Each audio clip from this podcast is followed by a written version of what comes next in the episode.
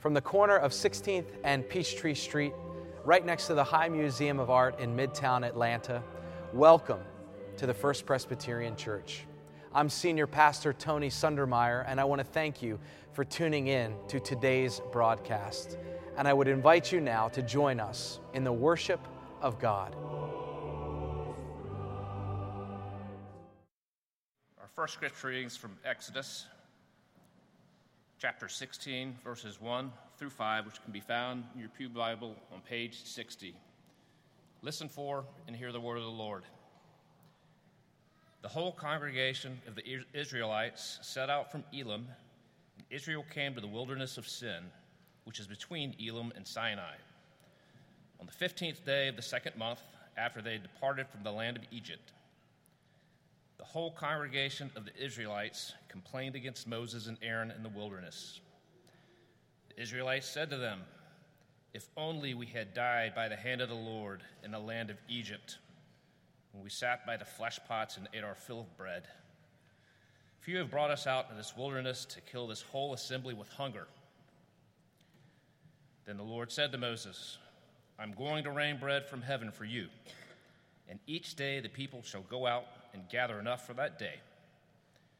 In that way, I will test them whether they will follow my instructions or not.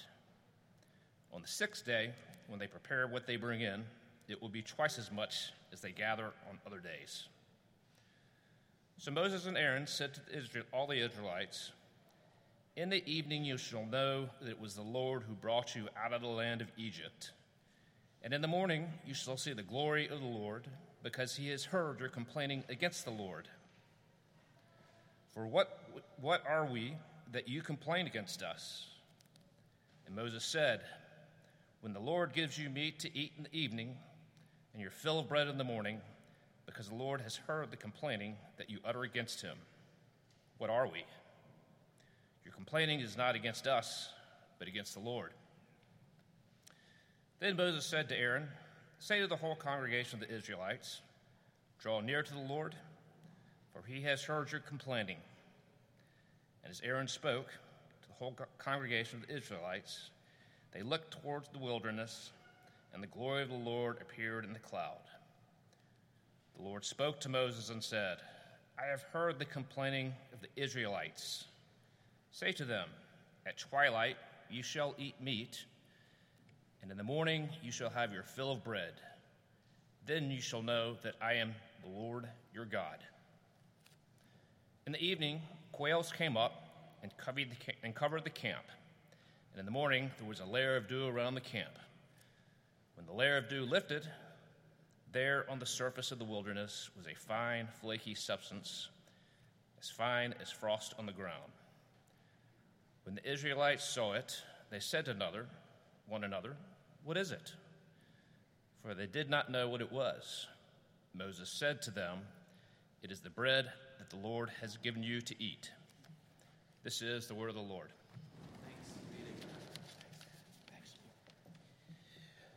Before I read the second text, I'm going to invite all the children who would like to participate in Godly Play to meet Miss Sarah Kate and Miss Katie up here at the front. So great to have you in worship. So great to see so many of you carrying your Bibles.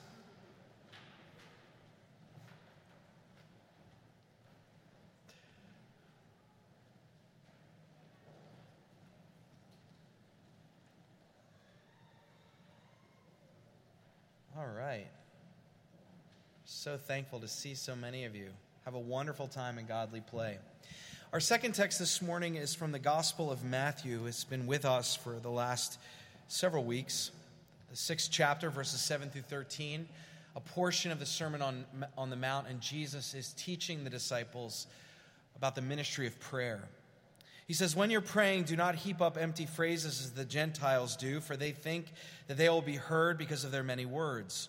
Do not be like them, for your Father knows what you need before you ask. Pray then in this way Our Father in heaven, hallowed be your name. Your kingdom come your will be done on earth as it is in heaven. Give us this day our daily bread, and forgive us our debts as we also have forgiven our debtors. and do not bring us to the time of trial, but rescue us from the evil one. Friends, this too is the word of the Lord. Thanks be to God. Would you join me in prayer? Lord, break open this word afresh to us this day so that we would be changed, that we would be challenged, and that you would know of our hunger for you and for your mission and your goodness.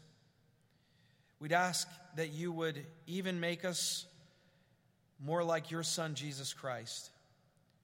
It's in His name that we pray. Amen. Give us this day our daily bread.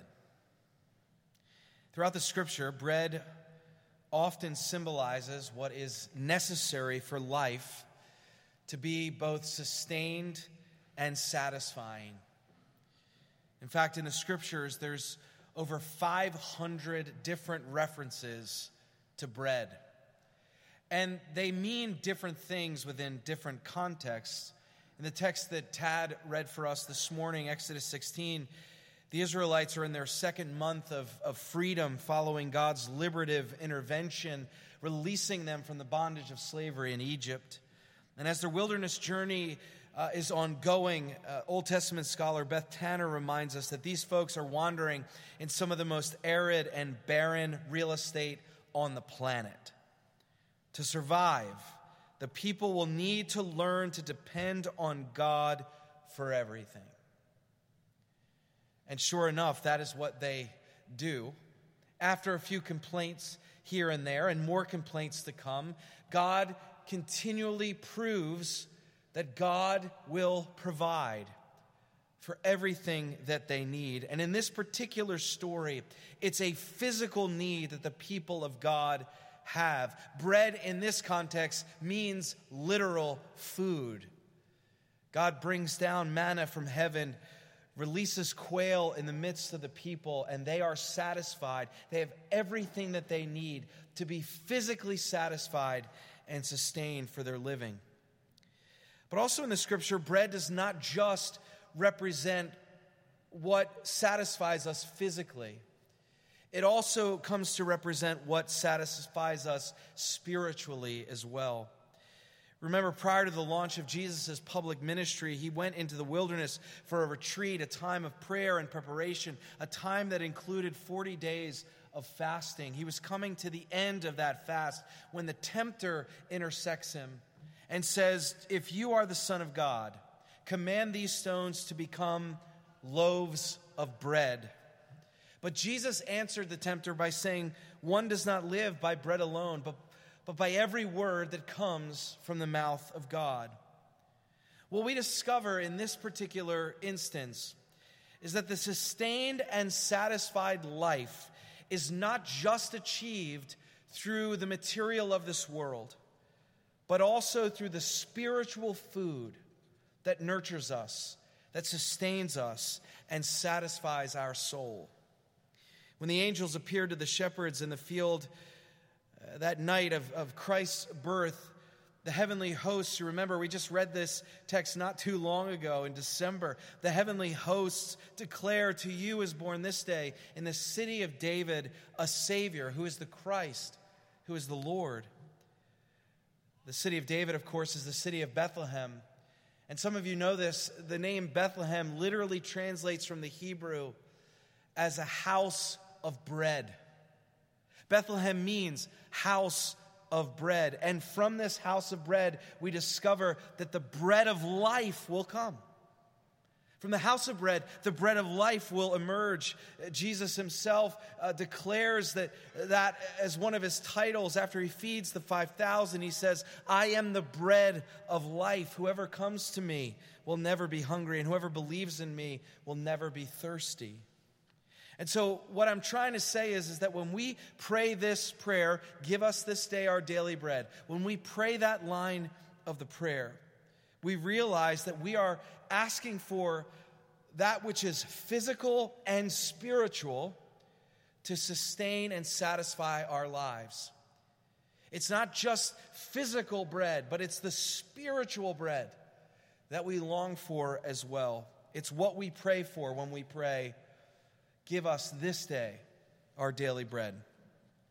So, we're in our sixth week of our sermon series on the meaning and efficacy of prayer. And throughout this series, we've taken a line, a single line of the Lord's Prayer, and we've asked a set of questions to that line. And so, I want to begin a little bit out of order from what I've been doing before, but I want to begin with one of those questions and ask it.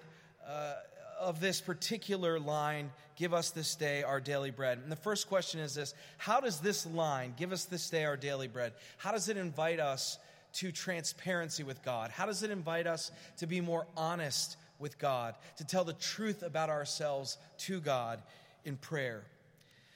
Several years ago, I led a, a trip of high school students to an orphanage in Ensenada, Mexico.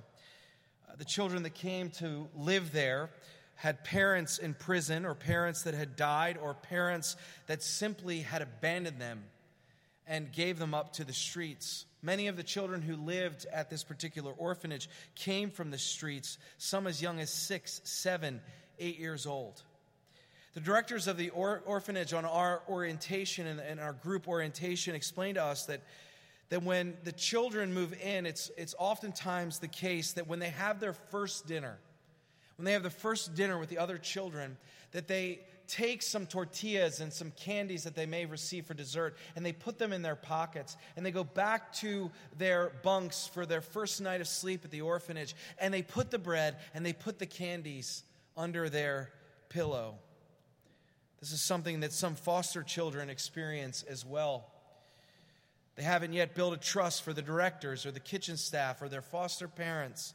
And history has told them that they shouldn't count on the fact that there will actually be food tomorrow. And we can understand why a child would feel that way. We can understand why a child would do such a thing. We understand why they would put bread under their pillow. But what we might not understand is why we do such things. Why do we do that? For sure, some of you, within the sound of my voice, have experienced life similar to the way that, that these children have experienced it.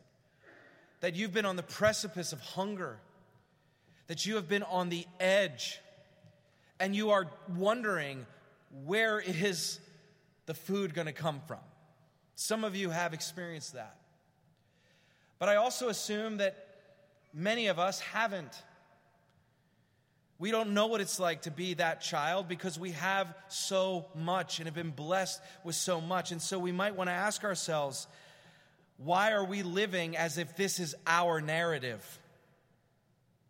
Why do we live as if we're like these children, not knowing where our daily bread is going to come from? God has and will give us everything that we need, and God gives in abundance. And yet, for so many of us, we're addicted. I use that word on purpose addicted to worry. We're addicted to fear about the future. And so we have, have a hard time praying, give us this day our daily bread, because we are fixated on tomorrow. And we're fixated on the day after that. So much so that we often miss the gifts of the moment the gifts that are right in front of us. And we miss the opportunity to be grateful for everything that God has given to us, that God has already provided. And so when we pray this prayer, we actually have an opportunity to tell the truth about this propensity in us it's part of the human condition. That's why Jesus talks about it in the Sermon on the Mount. Do not worry about tomorrow. Tomorrow has enough worry of its own, but seek first the kingdom of God right now in this very moment. But far too often we follow the spirit of the age, which is trying to convince us that resources are scarce, that we don't have enough, or that we aren't enough. We so often confuse needs and wants. We build bigger barns and have a hard time giving our time and our talent and especially our treasure away because we ask ourselves, what if I need it tomorrow? Now, obviously, there is wisdom in planning ahead. There is a certain measure of faithfulness that that comes in saving for retirement or, or planning for a new addition to the family or saving money for an apartment or, or for a down payment for a house or for college or for a car or the capacity to contribute to your church's capital campaign if there happens to be one. But the planning that pleases God, the planning that pleases God, I think, acknowledges that God's providence is the source of every good gift. The planning that pleases God acknowledges that we cannot serve God and money. The planning that pleases God produces joy and gratitude and generosity and a deeper trust in God. If planning for the future does not produce joy in your life, if planning for the future does not produce gratitude in your life, if planning for the future does not produce generosity in your life or a deeper trust in God, if, if it produces anxiety and fear and makes you generally more unkind and stingy and unbearable to live with, then perhaps you have some room to grow in understanding what it really means that God will give us this day our daily bread. When we pray this line of the prayer, we have an opportunity to be honest and transparent that we don't always trust that this prayer will actually be answered. And so we confess that we do fear the future, that we do worry, and that we neglect to acknowledge and see everything that God has given to us that's right in our hands already. The second question is that we're invited to consider how this line of the prayer invites us into a deeper intimacy with God, what we come to know of who this God is as the providing God. There was a 10 year old boy who uh, asked his, his father to throw a baseball and play catch after dinner. His father said, Sorry, son, I have to go back to work. I have to go back to the office. Your baseball camps uh, won't pay for themselves. When the boy was 16, he asked his father to help him study for the SATs. His father said, Son, I have to get back on my computer and I have to, I have to work. I got to make money to pay for your SAT prep course. When the boy was 23, he called his father on the phone and asked for his advice as to how he ought to propose to his girlfriend. The father said, Not now, son. I have to take a call for work. Got to make a living, you know. After all, who's going to pay for the rehearsal dinner when the wedding comes. Of course, what the boy wanted was his father in the moment. The boy wasn't thinking about the future. That's all the father cared about was the future. That he missed the moment that was right in front of him. And I want to say something, and if you don't remember anything else, remember this God is nothing like that father.